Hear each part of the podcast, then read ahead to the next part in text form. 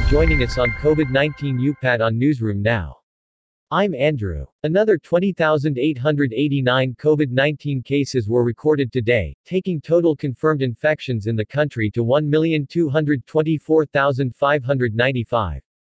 Selangor recorded 8,792 cases, Kuala Lumpur 2,483, Kedah 1,371, Sabah 1,291 and Johor 1,275. Negri Sembilan recorded 986 cases, Kelantan 938, Penang 776, Sarawak 652, Perak 624, Pahang 610, Malacca 491, Terengganu 460 and Putrajaya 122. Labuan and Perlis recorded 9 cases each. The Ministry of Health MOH, today revealed that 80% of the brought-in dead BID cases for COVID-19 were found to have never been diagnosed with the disease. Deputy Health Director General Public Health Datuk Dr. Chong Chee Kheong said they either have no access to diagnosis or had never come forward to be tested. We found a big proportion of them are non-Malaysians, he said at a press conference on the development of COVID-19 here today. Chong said out of the 1,000 deaths reported weekly, 80 to 100 were BID cases.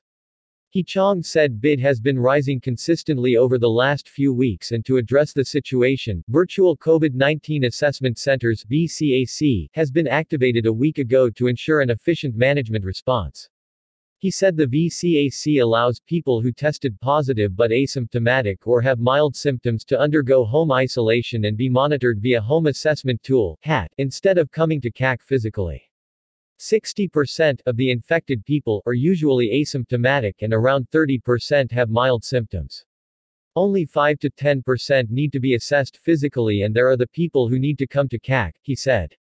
Chong said the VCAC was a method to ensure the asymptomatic cases would not congest the hospitals and physical CAC.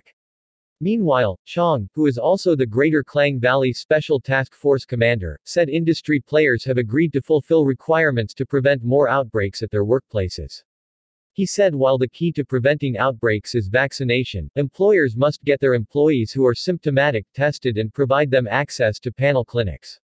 In the event of positive cases, employers must isolate the close contacts and taking care of their welfare by providing food and aid while in isolation, he said. Chong also urged employers to register for the Safe at Work initiative by the Ministry of International Trade and Industry, MITI, to ensure a safe working environment.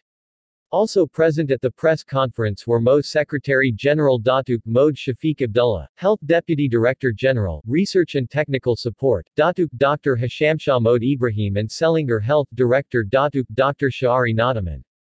And that's all for the update now. In just six days, we are about to make a switch, so check it out on the 12th of August. Bye for now.